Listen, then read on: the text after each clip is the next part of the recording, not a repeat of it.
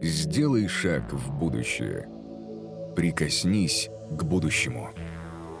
Изучай будущее. Здесь начинается будущее. Реформ. Winning the Hearts – Раз уж мы говорим об искусстве, предлагаю на мгновение мысленно перенестись в Лондон 1930 года. Там, в студии BBC, дает интервью популярный английский писатель Герберт Уэллс, автор научно-фантастических романов «Человек-невидимка», «Машина времени», «Война миров». В общем, человек, который мыслит далеко за пределами своей эпохи. Нам интересна только одна минута его выступления. Он говорит в 1930 году, что человечеству нужна новая специальность профессор предвидения, который, подобно историку, будет анализировать и находить применение будущим технологическим открытиям. Так впервые появляется термин «форсайт». Сегодня, спустя 90 лет после этого интервью, такая профессия существует. Наш следующий спикер Джон Суини, футуролог с мировым признанием, сооснователь Superfluid Futures Initiatives, расскажет, как учат форсайтингу, где форсайтеры работают, зачем бизнесу нужен такой специалист и какие перед ним стоят стоят задачи. Стоит ли бояться неопределенности или с ней можно и нужно работать? Вы можете переключиться на русский язык или наслаждаться речью спикера в оригинале. Здравствуйте все, безумно рад вас видеть. И сегодня мы будем говорить как раз о моем путешествии, путешествии футуриста.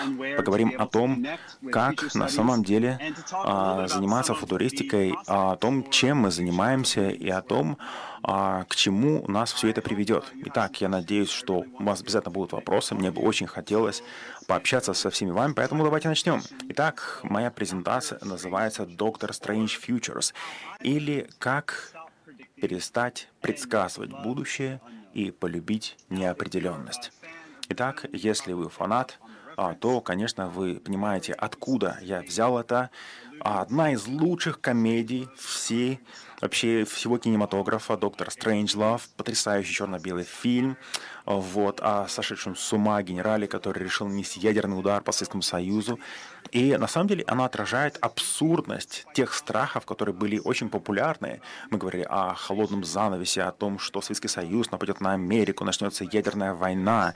Тогда было очень много таких страхов. И вот эта комедия как раз является некой сатирой на все те безумные страхи, которым была наполнена Земля на фоне геополитики. И на самом деле весь мир, почти пол века переживал по этому поводу. И вот это как раз очень сильно отвечает тому, о чем я хотел поговорить с вами. То есть это действительно вопрос неопределенности, что будет, да.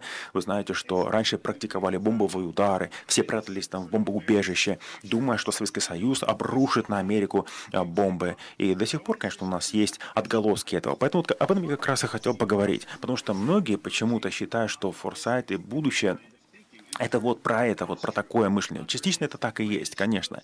А, есть определенная ветвь футуристики, которая пришла от вот этой вот геополитики, милитаристики. Я это прекрасно понимаю, но есть еще один аспект, а, который гораздо более мирный, который гораздо более гуманитарный. И я пытаюсь соединить оба этих мира с тем, чтобы помогать компаниям, организациям, людям, обществу а, чуть больше знать о своем будущем. Итак, вы знаете, моя работа во многом связана с тем, что сказал Фуко, Мишель Фуко, известный французский теоретик и философ, как-то говорил о том, что он не пророк. Он говорит, я не пророк. Моя задача заключается в том, чтобы построить окно там, где есть стена. Вот есть стена, у стена должны быть окна, окна. Вот этим я занимаюсь. Он говорит, я не пророк, я не знаю, каким будет будущее. Это не моя работа. Если кто-то говорит, я знаю, каким будет будущее, скорее всего, это обман. Поэтому все, что касается форсайта, то это не про предсказание, это про понимание трендов, понимание сценариев.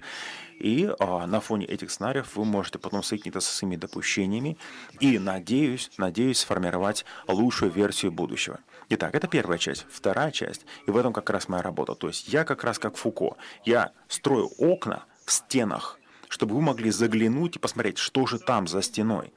Вот так. То есть в каком-то смысле это двусторонний процесс. Снаружи вовнутрь и снутри наружу. И вот это очень важно. Вообще, если вы хотите знать что-то вообще о Фуко, Фуко был очень интересный человек. он много думал о том, что такое сила, откуда сила берется, что такое сопротивление силе. И а, я очень много как раз думаю о будущем не только с точки зрения геополитики, но именно с организационной точки зрения. То есть как люди, у которых есть власть принятия решения, решают как потом это все сказывается на организации, сотрудниках и так далее, когда кто-то что-то поменял а, в нужную или ненужную сторону, как это потом все отыгрывается и во что это выливается. То есть вот такая динамика. То есть попытка создать пространство и изменить это пространство в нужную сторону. И а, мне очень повезло, я работал с самыми разными организациями. А, как видите, я очень многое время был глобальным координатором а, Международной Федерации Красного Креста и Полумесяца, я являюсь а, советником Интерпола и многих других организаций. И мне это очень сильно помогло понять все-таки, чем же занимаются компании, и бизнес, и как мы, люди, можем воспользоваться этим, как мы можем использовать форсайт. Итак, у нас есть будущее, форсайты, футуризм, футурология, это все как бы про одно и то же. Это, в принципе, а, как бы об одном и том же, но немножко с разных углов. Поэтому написано futures, в будущем. А, именно заметьте, что я не говорю будущее, а будущее. Это множественное Почему множество? Потому что существуют разные версии будущего. То есть есть созданное будущее, есть там моделируемое будущее и так далее, так далее. Есть разные версии будущего. И разные организации, конечно, по-разному это делают. То есть они привязаны к стратегии, к маркетингу. То есть это называется foresight. И они пытаются понять, где мы будем, будет ли наш, э, вообще нам место в этом будущем. То есть как, частью какого тренда стать, какой тренд оседлать и так далее. Э, это также еще называют футуризмом. А на самом деле футуризм — это движение, а, которое началось э, в 20 веке. Сейчас тоже существуют самые разные футури, футуристы. А вообще существуют раз, разные версии футуризма. То есть это все, конечно, берет свои корни из искусства, но в итоге мы говорим о некой концептуализации а, будущего, которая потом преломляется в разных обществах, разных культурах. Вот так. И а, есть еще такой термин, как футурология. Ну, футурология — это изучение будущего. То есть, на самом деле, я преподаю в университетах как раз именно вот этому предмету. Различные курсы, вот, которые мы иногда называем форсайтом, иногда называем футурологией. Так вот, а суть заключается моей презентации в том, как думать о будущем, что такое будущее. И а, я бы хотел а, показать вам результаты опроса. То есть, опять-таки, всякий раз, когда вы слушаете слово «будущее», что приходит вам на ум? О чем вы думаете? Первое, о чем вы думаете? Я имею в виду вообще вот э, слово «будущее».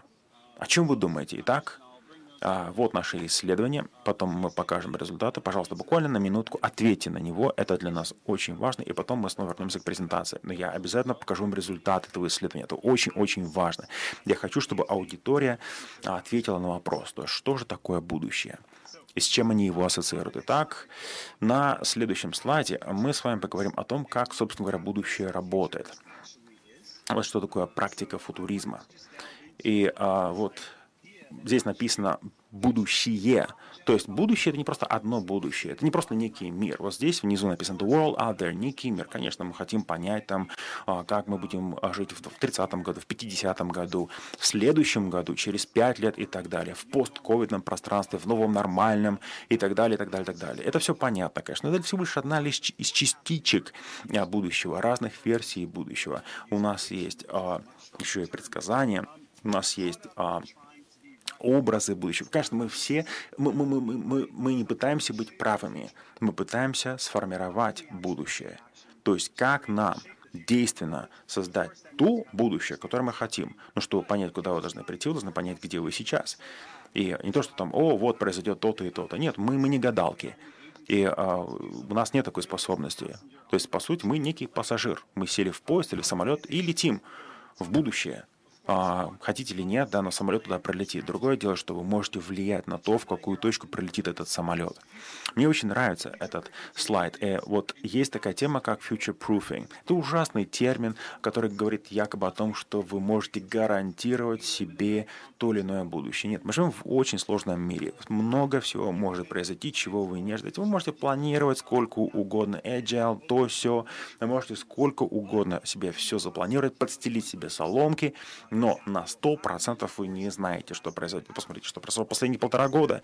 Правда, кто бы знал, да, что пандемия на нас обрушится тот уже коронавирус, да, кто знал, что это произойдет так быстро, вот, вуаля, снова мы живем в таком новом мире. Опять-таки, это напоминание о том, что у нас нет хрустального шара, мы пытаемся рассмотреть в вероятности различные сценарии и создать лучшую возможную вероятность для себя.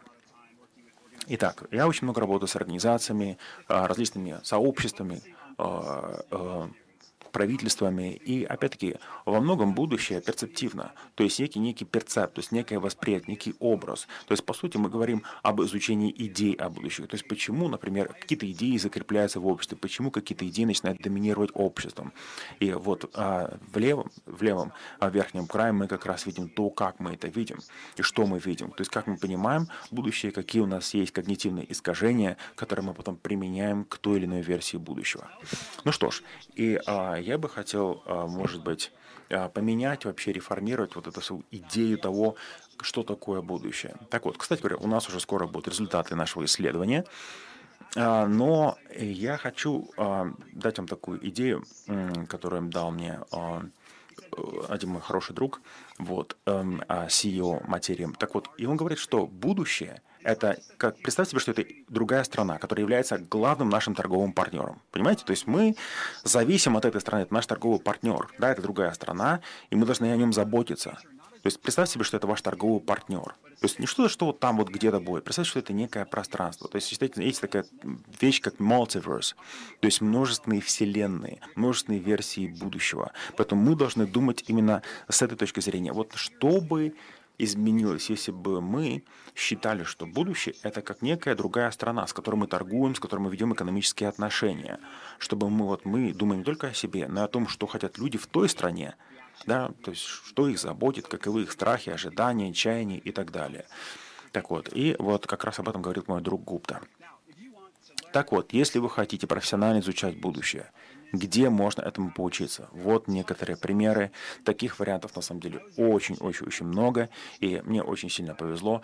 А, я э, изучал это все в университете Гавайи. У них есть отдельный департамент. Вот, и я также преподаю в университете Хьюстон. Там есть онлайн-программа.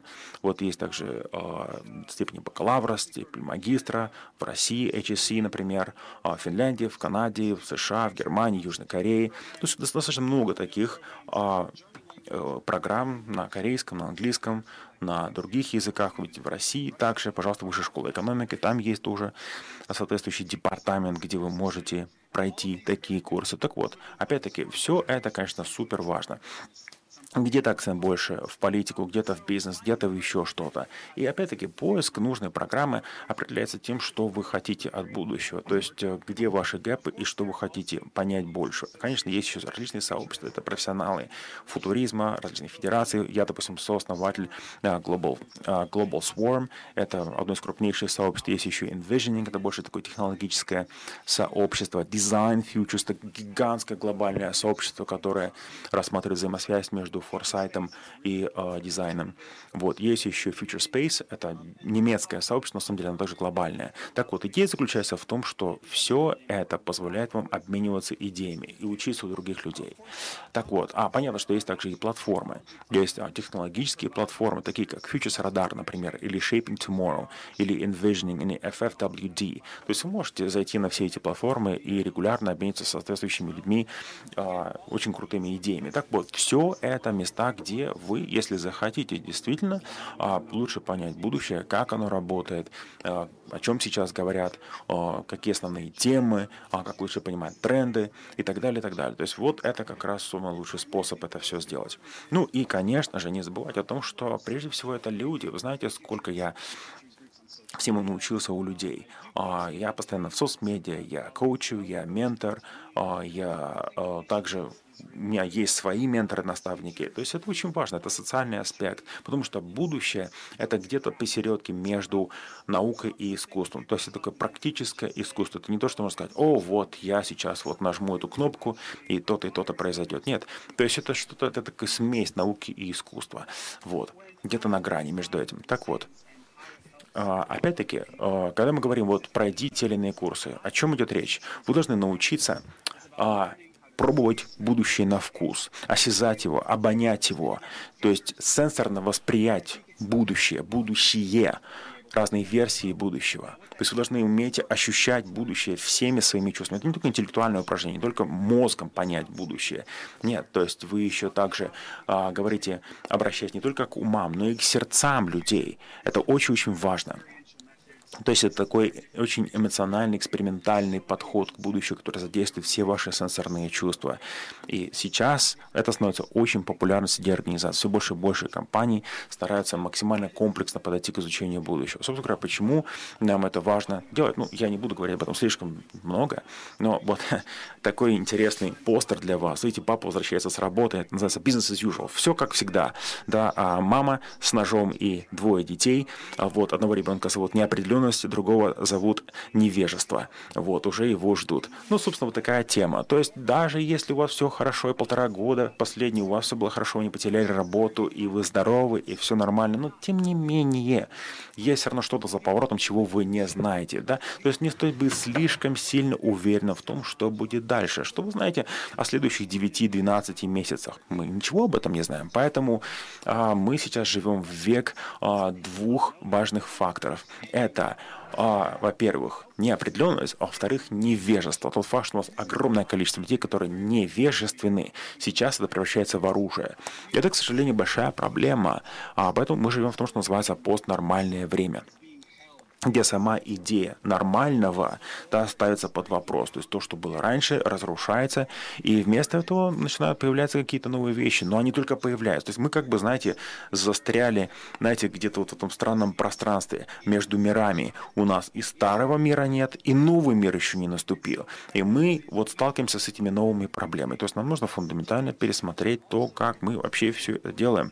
То есть как создавать организационные культуры, а, которые укоренены в постоянном постоянном смотрении в будущее. Вот такие как раз нам организации нужны, которые строят культуру, которая укоренена в стремлении увидеть будущее, то есть практическом видении будущего. А это а, сводится к тому, а, насколько хорошо вы себя а, вообще, насколько вы осознаны в текущем моменте.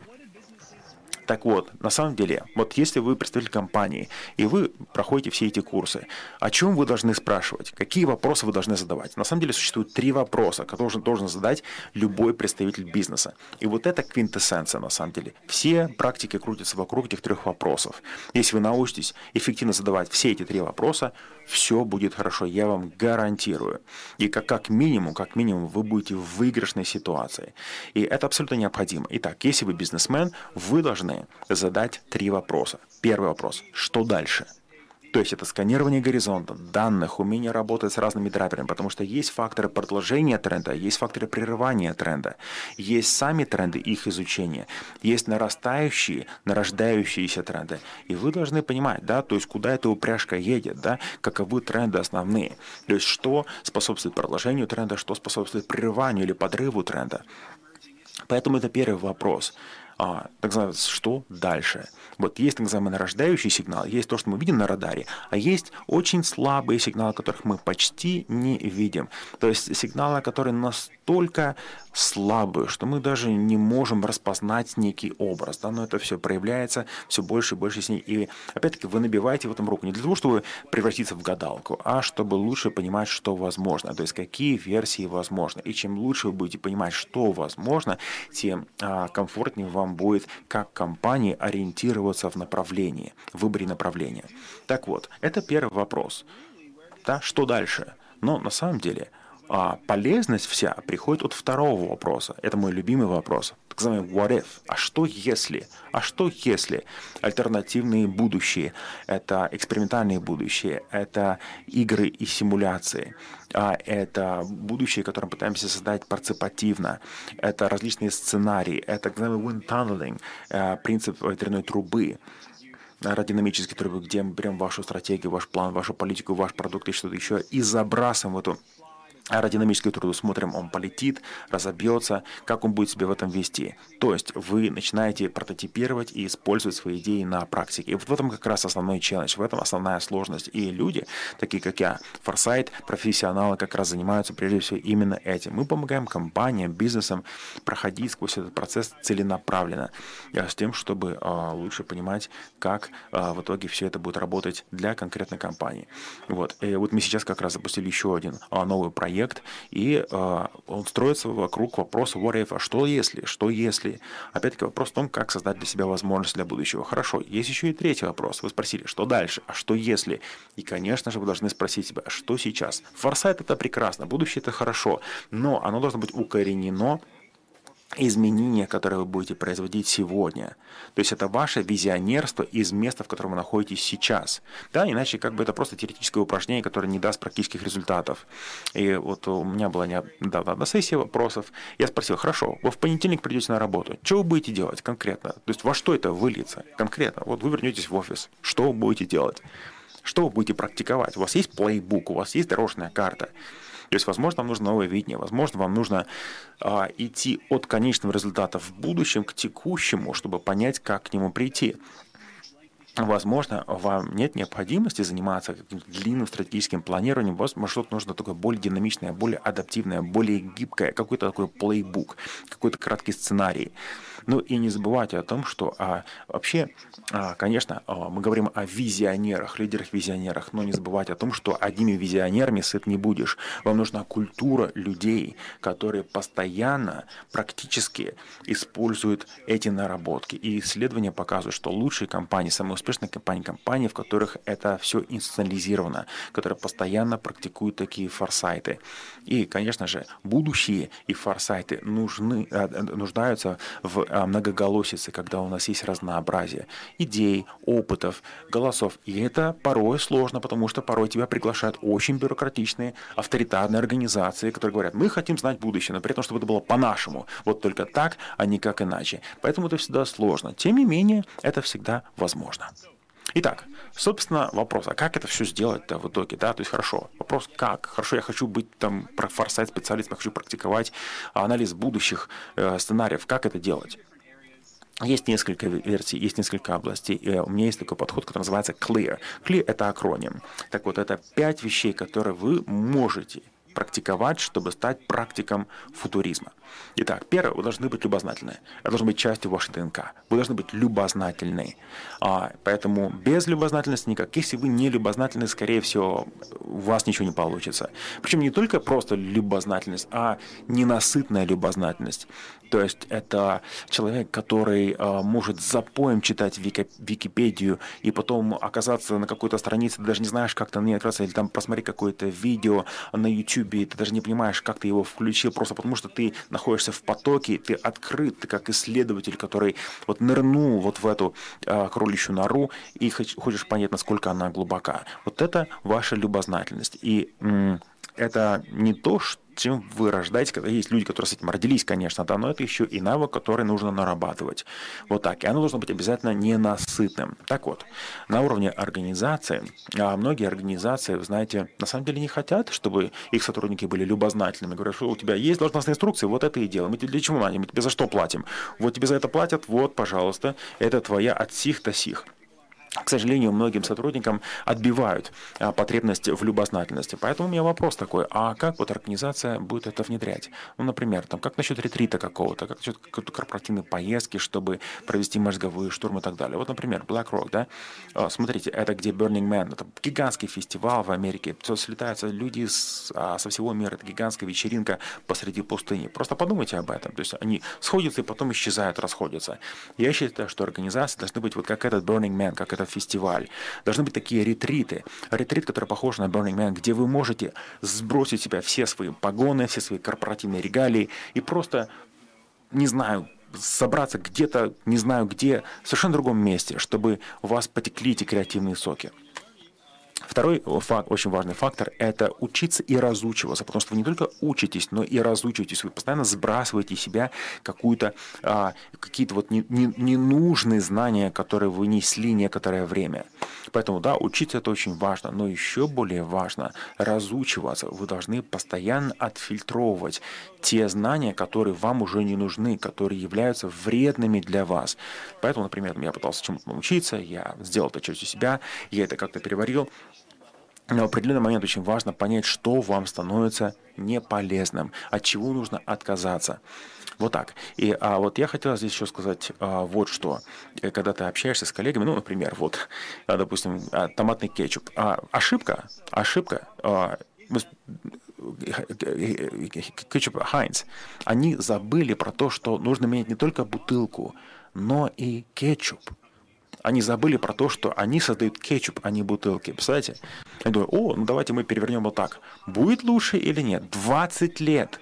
20 лет им пришлось да, потратить, чтобы додуматься, что гораздо лучше использовать тот вариант, который справа. Почему? Потому что сила гравитации делает так, что кетчуп скапливается, скапливается внизу, и, следовательно, а, кетчупа хватит на дольше. То есть, видите, а, к сожалению, консерватизм очень сильно мешает компаниям. Ну, хорошо, ладно. Конечно, если вы любознательны, если вы учитесь разучивать, вы должны быть экспериментатором, вы должны прототипировать и учиться систематически ошибаться. То есть если вы, не бои, боитесь ошибаться, вы никогда не будете прототипировать. Поэтому вы должны делать это намеренно, вы должны инвестировать в это намеренно. Потому что суть прототипирования как раз именно в этом, что вы боете, не боитесь ошибаться. Опять-таки, то есть если вы ошибаетесь, значит вы делаете что-то новое, значит вы пытаетесь научиться, значит вы делаете что-то уникальное. Поэтому не бойтесь ошибаться. Конечно, я понимаю, что э, иногда это работает, иногда нет, иногда это создает потрясающую возможность, иногда э, не очень, но тем не менее. Вот возьмите Deutsche Post, DHL, гигантская компания, которая инвестирует в форсайты и будущее, и они увидели вот этот тренд на мобильность, и они осознали, что им нужно фундаментально трансформировать то, как они занимаются логистикой, почтовой логистикой. Другое дело, что, к сожалению, у них не было нужного вида транспорта. Небольшие такие юркие грузовички, электрические. Они увидели это. Но что вы думаете, они смогли создать? Они создали стартап и начали делать свои же грузовики. Электрические почтовые грузовики.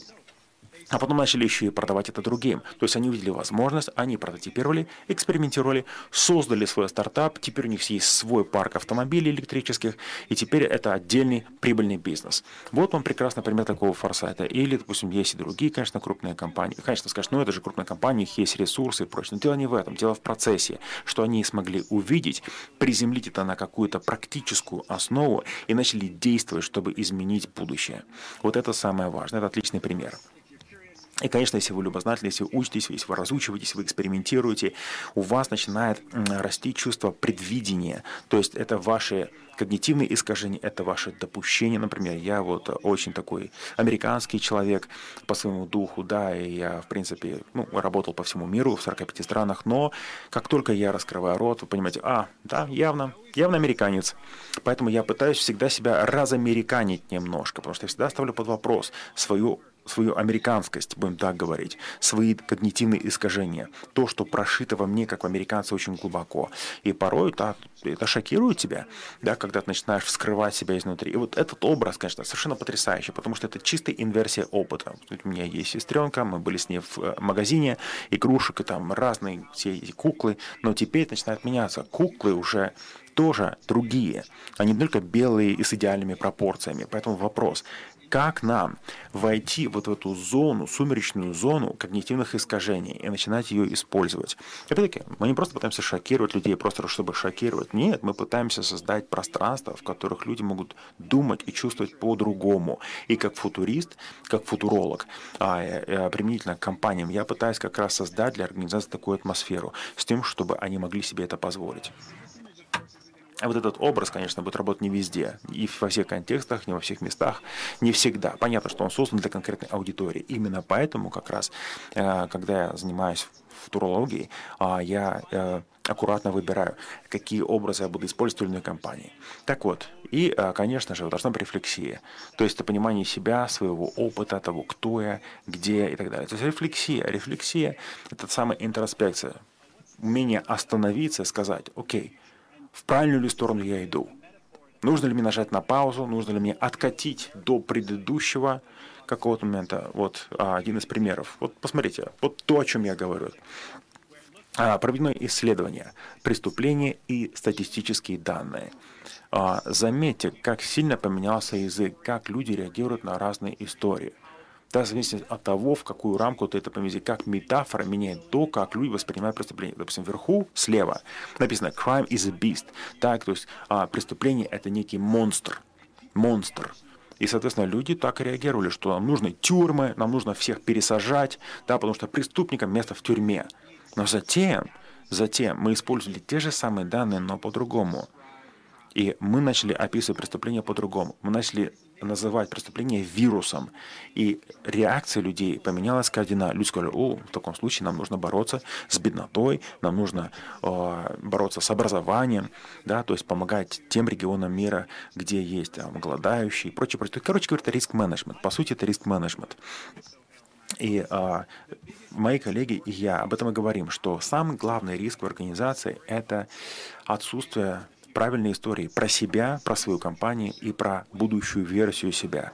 И вот это исследование показывает, что а, тот или иной нарратив а, меняет восприятие общества, ваших клиентов в отношении вас. То есть вы можете переформатировать себя и а, подать себя по-другому – да, активно меняя тот образ, который закрепляется в умах людей. Так вот, и заметьте, пожалуйста, все эти пять компонентов. Мы не говорили ни разу слово «предсказывай». Мы не предсказываем будущее. То есть я научился наконец-то а, не предсказывать будущее и полюбить неопределенность. Должны полюбить неопределенность. Хватит предсказывать будущее. Полюбите неопределенность. Будьте абсолютно открытым. То есть обнимите неопределенность.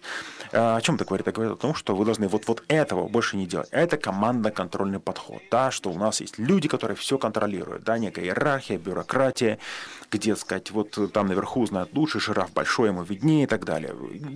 Невероятная, колоссальная потеря ресурсов, просто потому что люди не используют инсайты, которые доступны Так вот, как нам эту метафору поставить с ног на голову?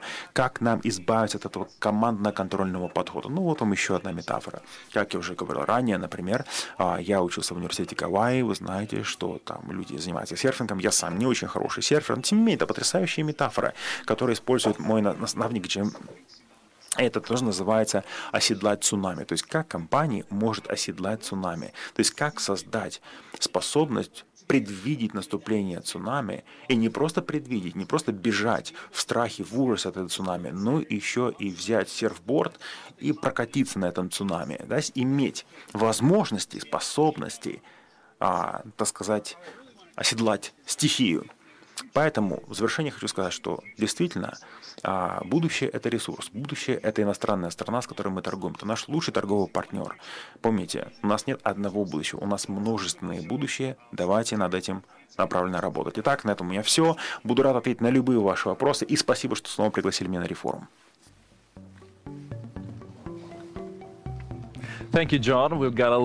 Спасибо большое, Джон. У нас огромное количество вопросов. Спасибо большое за потрясающую презентацию. У нас очень-очень много вопросов, потому что все, кто задумывается о будущем, хотят знать следующее. Первый вопрос. Вот компании, с которыми вы работали, для которых вы проводили исследования, есть ли какой-то общий вопрос? Они хотят знать будущее, или они хотят знать, не знаю, куда инвестировать деньги? Есть какая-то общая тема, какой-то лейтмотив? Отличный вопрос, кстати, отличный вопрос. Конечно же, Самое главное, чего хотят знать компании, да, то есть будет ли моя бизнес-модель релевантна, то есть жизнеспособна в будущем. Мой продукт, моя услуга, то, как я зарабатываю, мои денежные потоки, сохранятся ли они, да, смогу ли я быть частью будущего рынка, останусь ли я релевантным, будет ли спрос на нас, на наши продукты и услуги. Вот так, это самое главное. То есть это релевантность. Вот так, выживу я или нет. И я говорю всем, конечно, Конечно, потому что всегда есть разные версии будущего. Поэтому что вы можете с этим сделать? Как Deutsche Post, например, да? которые создали свои электрические грузовики. То есть это различные варианты, различные двери, которые вы можете открывать в будущее.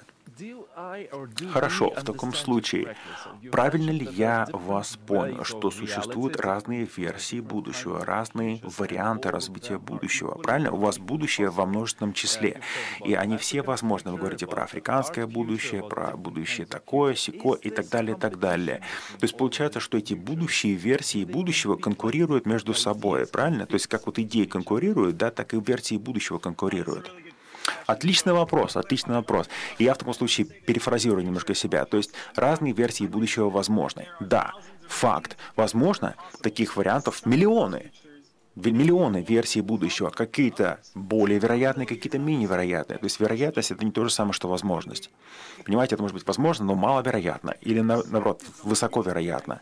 Поэтому у нас есть какие-то идеи в отношении будущего. И мы живем на самом деле в потрясающую Имеете, а, вы знаете, что есть art future.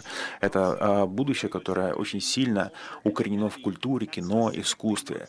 И а, эта версия будущего очень смотрит, прежде всего, допустим, на допустим, роль там, афроамериканцев, вот сейчас вот роль афроамериканцев растет, к примеру, да, African Future, африканское будущее и так далее. То есть, соответственно, это начинает влиять на то, каким будет общество в будущем. Поэтому я бы хотел разделить то, что возможно, и то, что вероятно. Понимаете, версия будущего может быть возможна, но маловероятна. Но возьмите климатические изменения. Очевидно, да, что они будут радикальны. Я свою докторскую степень, кстати говоря, написал о геоинжиниринге. Вот, а поэтому люди сейчас с помощью технологий пытаются изменить погоду. Вот, это тоже возможно, но какова вероятность? А, понимаете, то есть различные версии будущего и так далее, это просто вот, а, хорошо, я вас понимаю, да. Но как насчет вероятного будущего? Это зависит от наших действий или нет? То есть можно сказать, что 1, 2, 3, 4, 5, 10 супер талантливых людей взять и поменять будущее. Ну, например, ну, кто бы мог представить, что у нас будет то-то и то-то. Ну, например, Альберт Эйнштейн. Вот кто мог представить себе, да, что он изобретет все, что он изобрел? А вот он взял и изобрел, и повлиял на человечество. Или как Стив Джобс, например. То есть можно сказать, что будущее находится в руках, на самом деле, вот этих вот группы очень талантливых людей, действий этих людей. Можно ли сказать, что мы этим меняем будущее и создаем его? А вы знаете, это возвращает нас к вопросу о силе. Конечно, есть люди, обладающие силой, силой, голосом, силой, влиянием. А, ну вот он недавний пример, 2008 год, финансовый кризис. А, посмотрите на те финансовые инструменты технологии, алгоритмы, которые создавались и которые питали этот будущий кризис. На самом деле там буквально два десятка людей, у которых была тонна мозгов, которые создали все эти финансовые инструменты. Можно сказать, что это их вина. Они это все сконструировали и тем самым вызвали гигантский кризис, самый большой в истории Земли. Или, например, климатические изменения. А, по сути, менее чем 50 крупнейших компаний являются главными загрязнителями окружающей среды. Я имею в виду а, все вот эти грязные сектора промышленности. Поэтому я не хочу там, сказать, призывать вас к революции, да, сказать, идти там с вилами на них. Нет, конечно. Вот, но подумайте, какая сила у вас есть, каковы ваши отношения с вашими сообществами, то есть вообще какова ваша сила голоса, какие действия, сознательные или несознательные, мы используем сейчас для создания и развития иного сценария будущего. Подумайте об этом, как нам делать это более осознанно, как нам, опять-таки, участвовать Участвуем ли мы сознательно или несознательно в нежелательном в будущем? Как насчет а, того, чтобы быть более сознательными и создавать своими действиями те версии будущего, которые являются положительными для нас? Например, вы утром проснулись и почистили зубы. Ну, возможно, вы об этом не думали, да, возможно, у вас предстоит встреча, что-то еще, или у вас там зум, вы просто, просто не нравится, когда у вас плохое дыхание, да, у вас может быть гингивит или что-то еще и так далее. Да? То есть так или иначе мы постоянно создаем какие-то версии будущего своими действиями. Вопрос в том, насколько вы осознанны или неосознанны в отношении этого. Вот это самое главное, это уровень осознанности. Тогда вы можете осознанно влиять.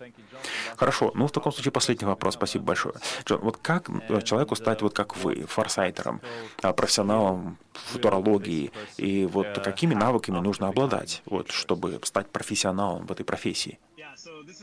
Отличный вопрос. Дело в том, что, знаете, если а, я могу быть футуристом, то и вы можете быть футуристом. Это не, не то же самое, что быть физиком-ядерщиком, я вас уверяю. То есть не нужно быть Эйнштейном или иметь там 7 пядей во лбу, тонну мозгов. Нет.